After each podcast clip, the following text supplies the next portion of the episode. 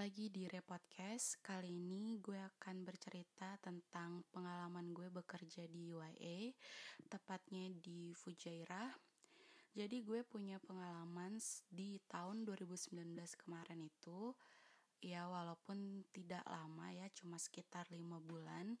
Tapi di sini gue mau sharing aja gimana sih proses gue dari mulai uh, interview sampai akhirnya gue bener-bener bekerja di sana. Jadi uh, pertama itu tahun 2019 bulan Maret itu gue sempat masih bekerja di salah satu coffee shop di Bogor. Gue udah bekerja di sana selama satu setengah tahun. Uh, di situ gue langsung mikir uh, kayaknya gue mau cari sesuatu yang baru, suasana baru, menggali ilmu baru pokoknya uh, gue untuk keluar mencoba untuk keluar dari uh, zona nyaman. Ya gue akuin di sana itu adalah zona nyaman gue karena bener-bener nyaman banget guys. Nyaman banget oke. Okay. singkat cerita di bulan Maret ini gue itu uh, last day di sana. Uh, waktu itu gue belum sempat punya kerjaan baru jadi kayak masih so tau gitu biasa.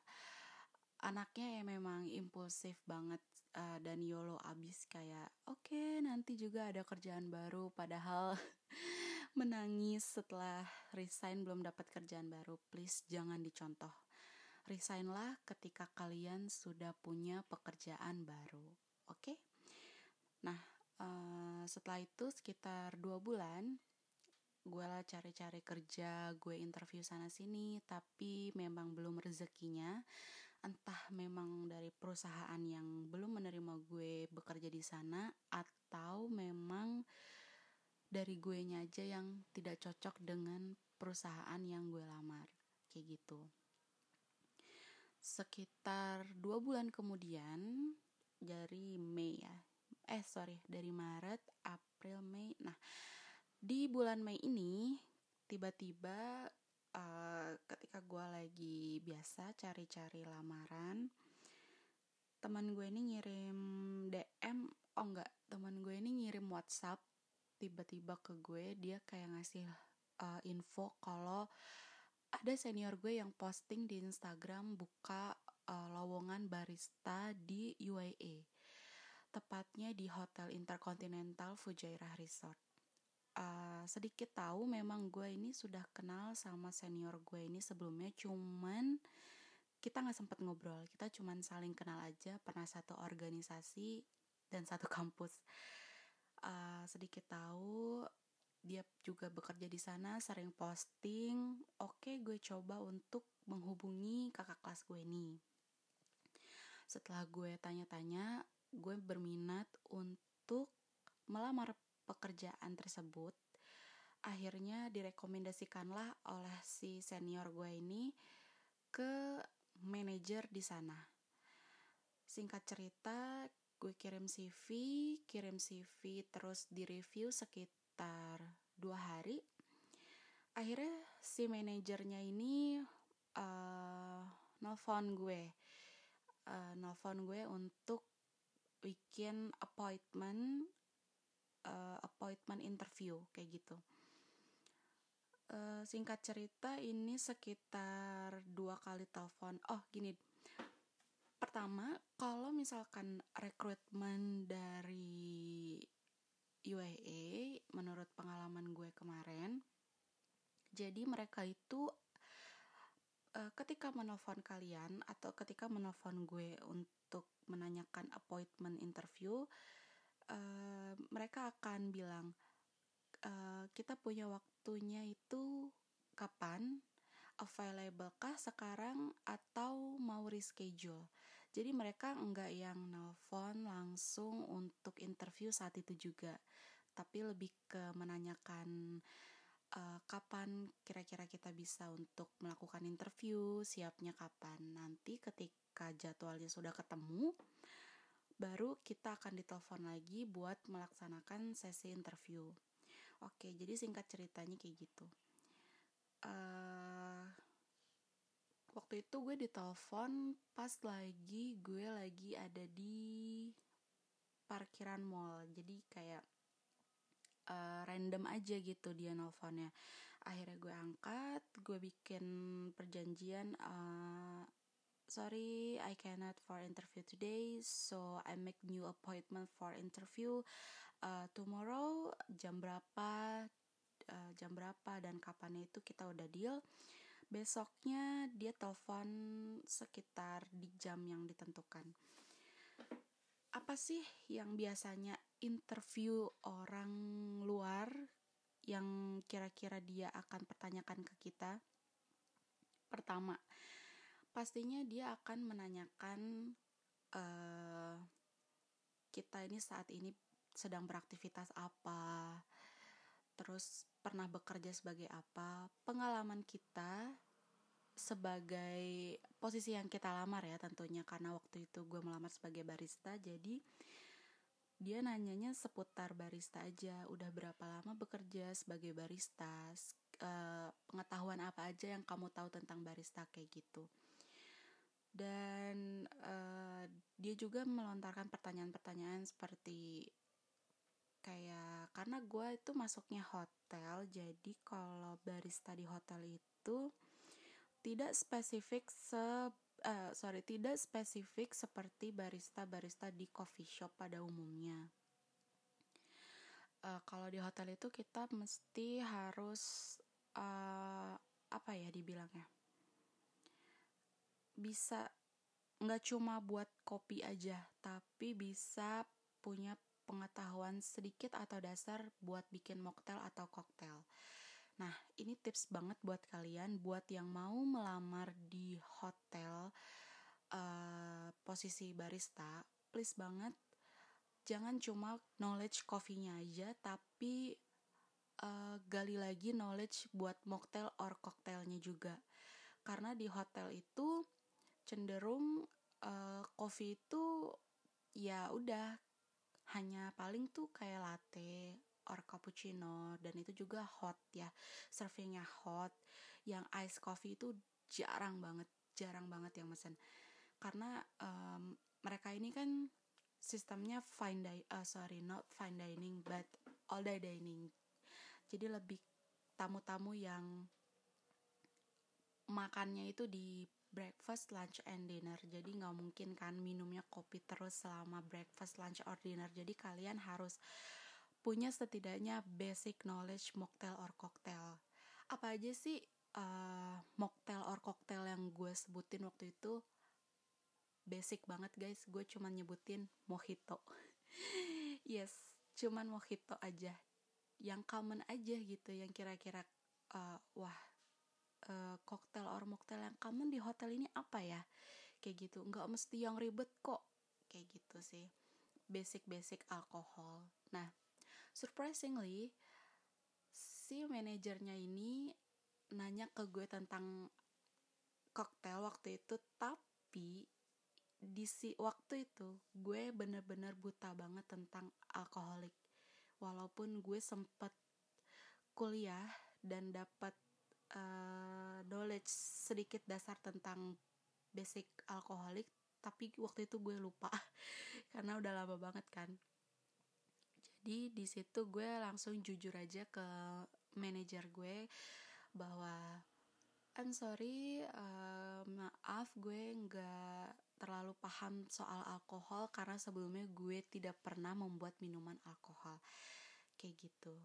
But surprisingly again manajer gue ini sangat fine dengan keadaan itu. Bener-bener kayak yang oh it's okay it's fine gak apa-apa. Kalau misalkan memang lu belum pernah hmm, tahu tentang alkohol gak apa-apa. Yang penting di situ lu ada nada bicara lu agak ada ketertarikan untuk tapi lu tuh tertarik gitu untuk belajar uh, sesuatu yang lu belum pernah pelajari sebelumnya atau lu belum pernah buat sebelumnya kayak gitu Sesudah itu makanya di sini gue kasih tips bahwa kalian perlu banget tahu karena itu bisa jadi nilai plus buat kalian. Jadi kalian nggak hanya tahu di skill baristanya aja, tapi out of the box manager kalian kalau suatu saat kalian apply ke luar negeri atau ke UAE, manager kalian akan surprisingly bahwa wow, kalian gak hanya tahu tentang basic barista aja, tapi di luar itu kalian juga punya knowledge yang lebih dan itu sangat-sangat menjadi nilai plus buat kalian. Uh, sampai di situ terus gue ditanya tentang oke okay, ini tips juga buat kalian yang mau interview nggak cuma buat di luar negeri aja tapi buat di dalam negeri terutama untuk di hotel ya kalian harus tahu dulu hotel atau profil hotel yang kalian ingin lamar. Contoh, kayak hotel ini tempatnya atau lokasinya berada di mana, punya restoran apa aja, punya ruang meeting berapa, itu benar-benar kalian harus tahu karena sometimes HRD atau atasan-atasan kalian yang menginterview kalian ini akan menanyakan hal tersebut. Gunanya apa sih? Kenapa mereka sampai menanyakan? Kan kita kayak yang mungkin berpikir lo buat apa kayak gitu. Mungkin sebagian dari kita akan mikir kayaknya kurang penting deh menanyakan uh, profile hotel. Tapi poin yang selalu gue tekankan di sini adalah Kenapa sih mereka tuh menanyakan hal-hal tersebut ke kita? Karena mereka ini pengen tahu sejauh mana sih ketertarikan kita untuk melamar kerja ke company mereka. Kayak gitu.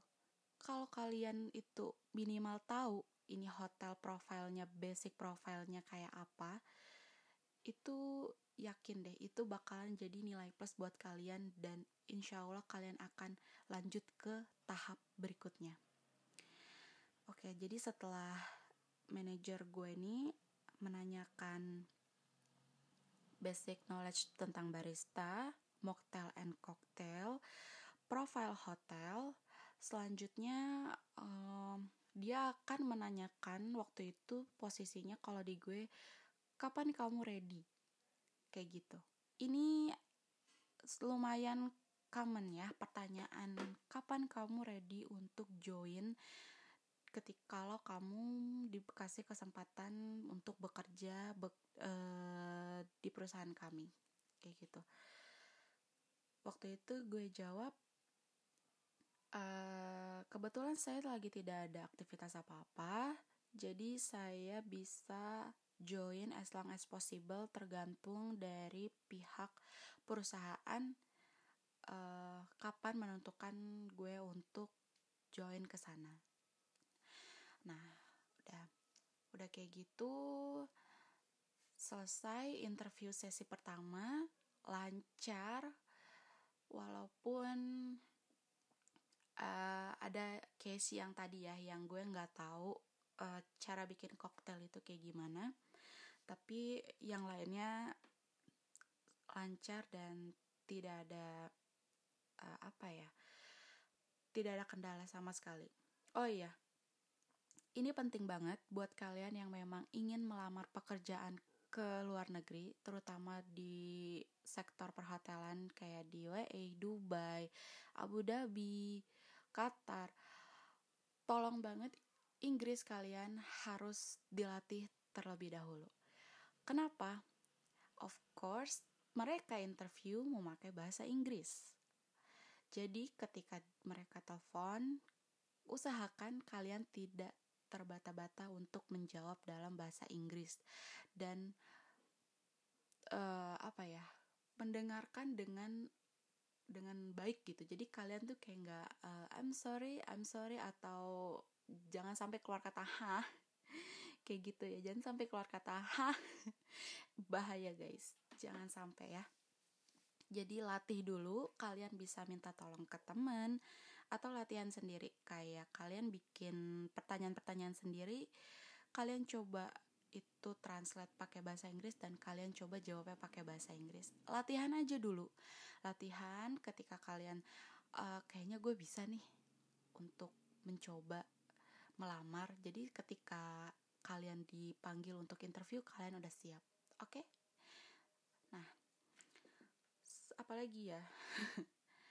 Oke, okay, jadi dari proses interview pertama itu kurang lebih dua hari kemudian dua hari kemudian uh, gue dikabarin oleh senior gue ini kalau gue diterima saat itu gue diterima saat itu dan tidak lama kemudian juga gue dikirim email dari pihak hotel bahwa gue akan melaksanakan uh, next interview.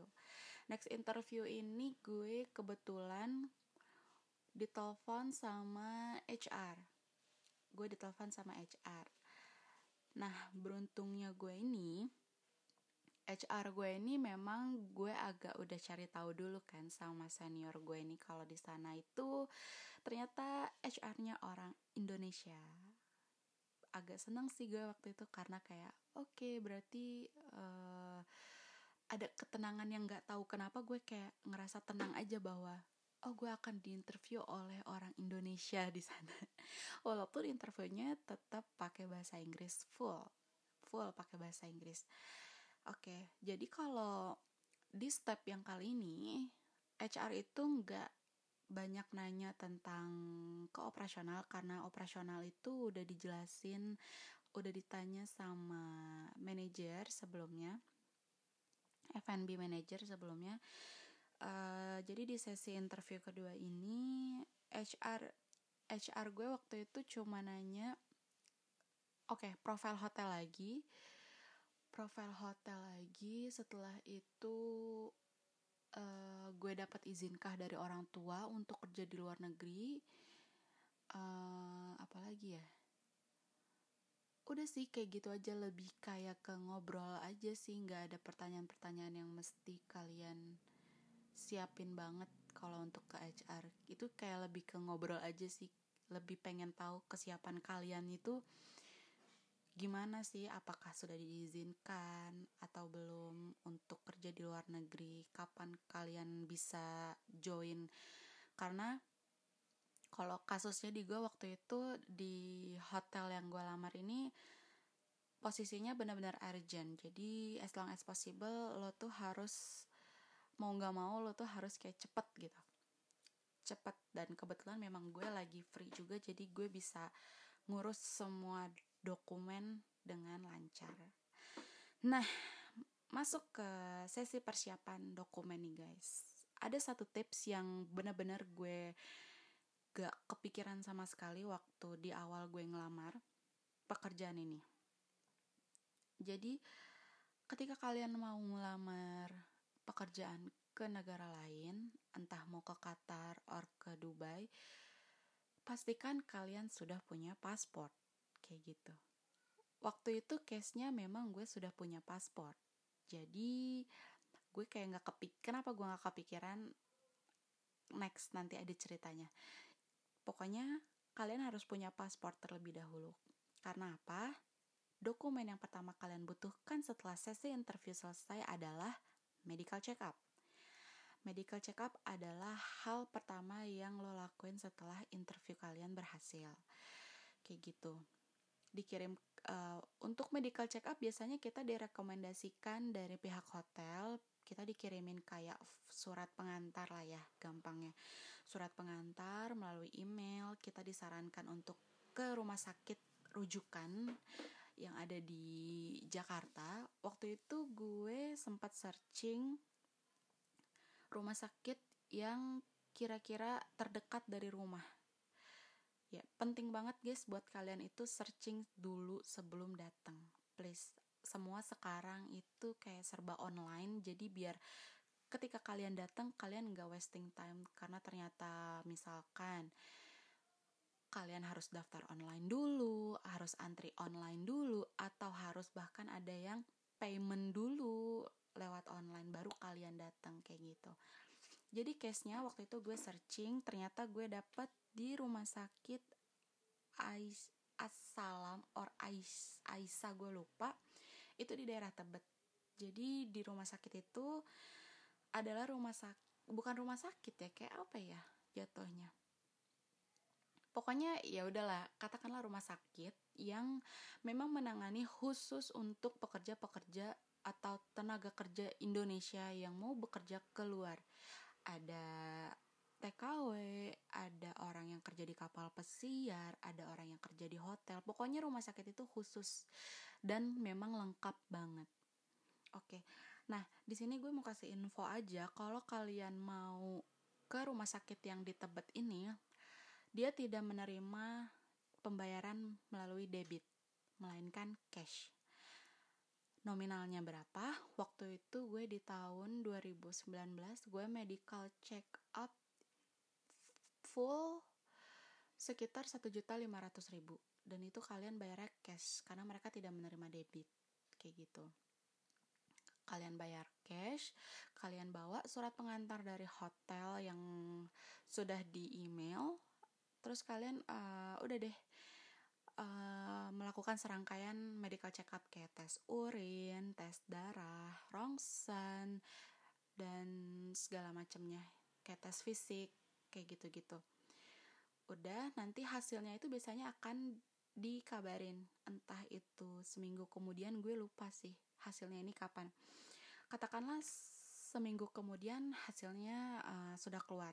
Kalau misalkan hasilnya bagus tidak ada sakit tidak ada pokoknya tidak ada kendala kalian scan semua dokumennya uh, lalu kalian kirim ke email dan kirim ke HR kalian kalau hasil medical medical check up kalian gitu sudah tidak ada masalah.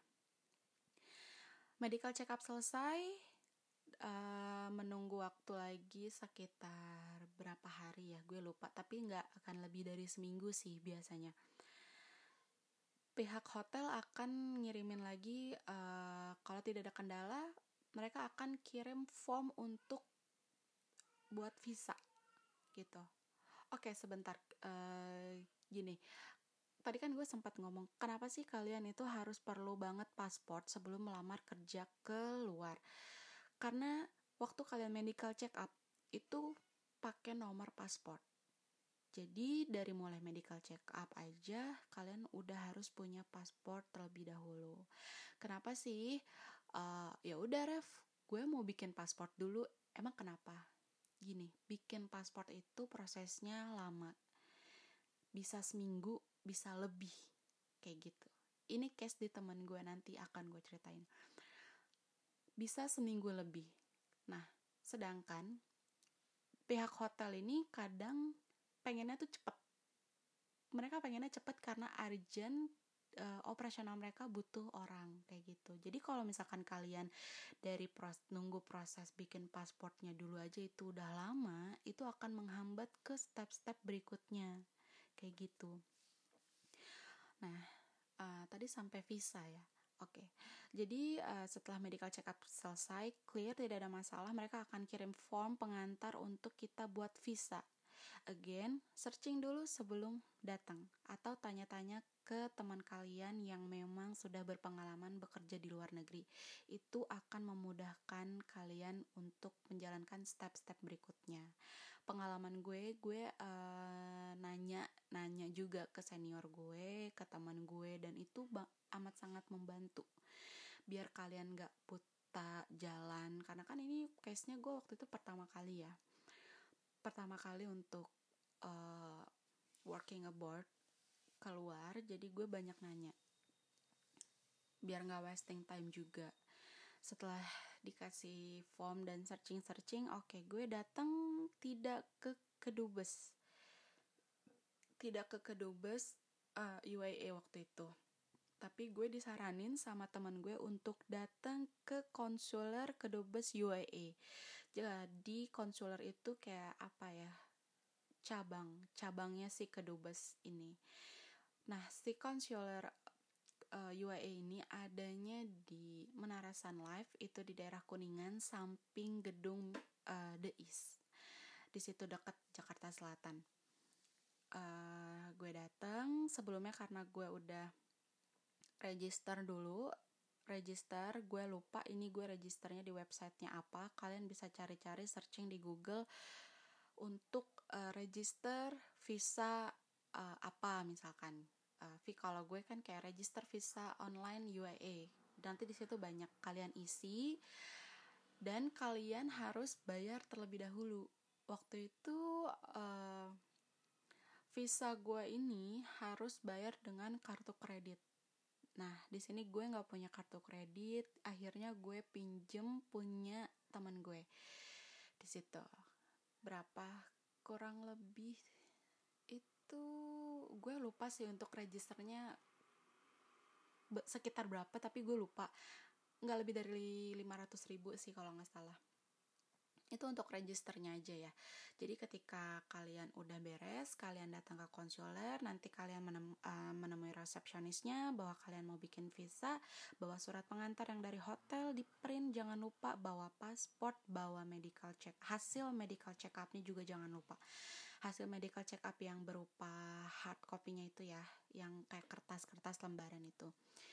Udah kalian lengkap kalian bawa ke resepsionis nanti resepsionis nggak lama akan manggil kalian buat sesi interview.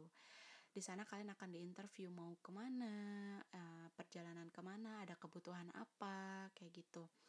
Nanti uh, di sini kalian tolong sediain debit jangan cash. Nah kebalikan dari medical check up kalau medical check up harus cash kalau ngurus visa harus berupa card debit kayak gitu.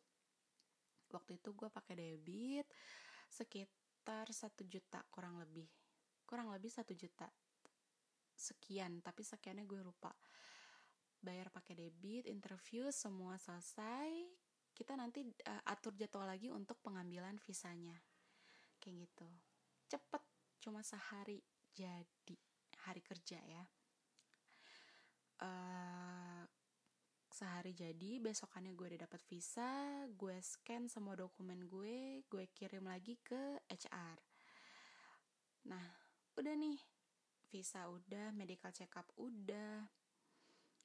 Tinggal nunggu uh, air tiketnya turun dari pihak hotel kayak gitu nah nggak lama setelah seminggu kemudian gue di email gue udah dapet booking online-nya pesawat. Waktu itu gue naik uh, Oman Air. Oman Air itu gue dua kali dua kali naik pesawat ya transit. Satu kali di Oman dan langsung direct ke Dubai. Kayak gitu. Uh, udah deh. Kita uh, di situ gue dikasih waktu kayak karena waktu itu posisinya mau lebaran jadi gue kayak minta waktu oke okay, gue ready tiga hari setelah lebaran. Dan mereka juga memaklumi jadi mereka mengiyakan menyetujui bahwa gue akan berangkat setelah lebaran. Udah deh tiketnya dat uh, sorry tiketnya udah gue terima gue tinggal print out gue ke bandara gue berangkat selesai. Dan gue udah mulai kerja di sana. Kayak gitu nah guys gimana gampang kan sebenarnya proses step-step buat kalian mau bekerja ke luar negeri even kalian baru pertama kali. Kuncinya adalah satu, banyak-banyak searching, banyak-banyak research, banyak-banyak nanya ke yang pengalaman. Jangan so tahu karena kalian baru pertama kali. Uh, jadi research itu penting banget ya. Buat apa? Buat tidak wasting time. Jadi kayak selesai ini set ke step berikutnya. Selesai step 2 langsung ke step 3 kayak gitu. Jadi pihak hotel pun nggak akan menunggu lama buat kalian uh, join buat bekerja kayak gitu. Uh, apalagi ya tipsnya. Oh ya jangan lupa banyak-banyak berdoa banyak-banyak minta restu orang tua biar diselamatkan di perjalanan dan di tentunya di tempat kerja kalian nanti di sana kayak gitu. Uh, jangan lupa jaga kesehatan karena di medical check up ini penting banget. Kalau kalian gagal di medical check up otomatis kalian akan gugur saat itu juga. Sudah tidak akan diterima lagi ke step-step berikutnya kayak gitu. Jaga kesehatan. Misalkan kalian udah memang berniat melamar kerja ke luar negeri tolong kayak jadwal tidurnya diatur biar kalian gak uh, sakit ketika ngurus-ngurus dokumennya karena lumayan menguras tenaga. Terus kalau yang merokok atau minum berlebih tolong di stop dulu. Di stop aja sebelum kalian medical check up ya kan? Karena jaga-jaga sih menurut gue. Gitu. Jadi kayak tolong jaga kesehatan uh, sama jangan lupa siapin dari segi finansial juga. Kenapa? Karena buat visa itu yang kayak tadi gue bilang buat visa aja udah satu juta lebih. Katakanlah satu juta setengah. Medical check up itu satu juta setengah. Belum transportasi. Belum kalau yang kalian harus bikin paspor dulu kayak gitu jadi kayak di tempat kerjaan yang lama mungkin kalian mau resign nih mau coba ah kerja di luar negeri mau cari pengalaman baru. Nabung aja dulu. Nabung buat biaya-biaya operasionalnya. Jadi ketika semuanya itu udah siap proses ke depannya juga enak. Kayak gitu. Oke deh guys, segitu dulu aja. Gimana sih pengalaman gue dan bekerja ke UAE, especially Dubai uh, dan sekitarnya di sektor perhotelan. Tetap semangat walaupun kondisinya sekarang lagi pandemi kayak gini. Semoga kalian yang sedang mencari pekerjaan bisa segera dapat pekerjaan. Jangan pernah menyerah, asah terus skill kalian dan jangan lupa berdoa. Next, gue bakal bikin episode-episode gimana sih rasanya bekerja di luar negeri atau di UAE. Gimana sih rasanya jadi barista di hotel bintang 5? Tungguin aja episode-episode selanjutnya. Jangan lupa untuk share kalau kalian merasa podcast ini bermanfaat. See you in the next video. Bye.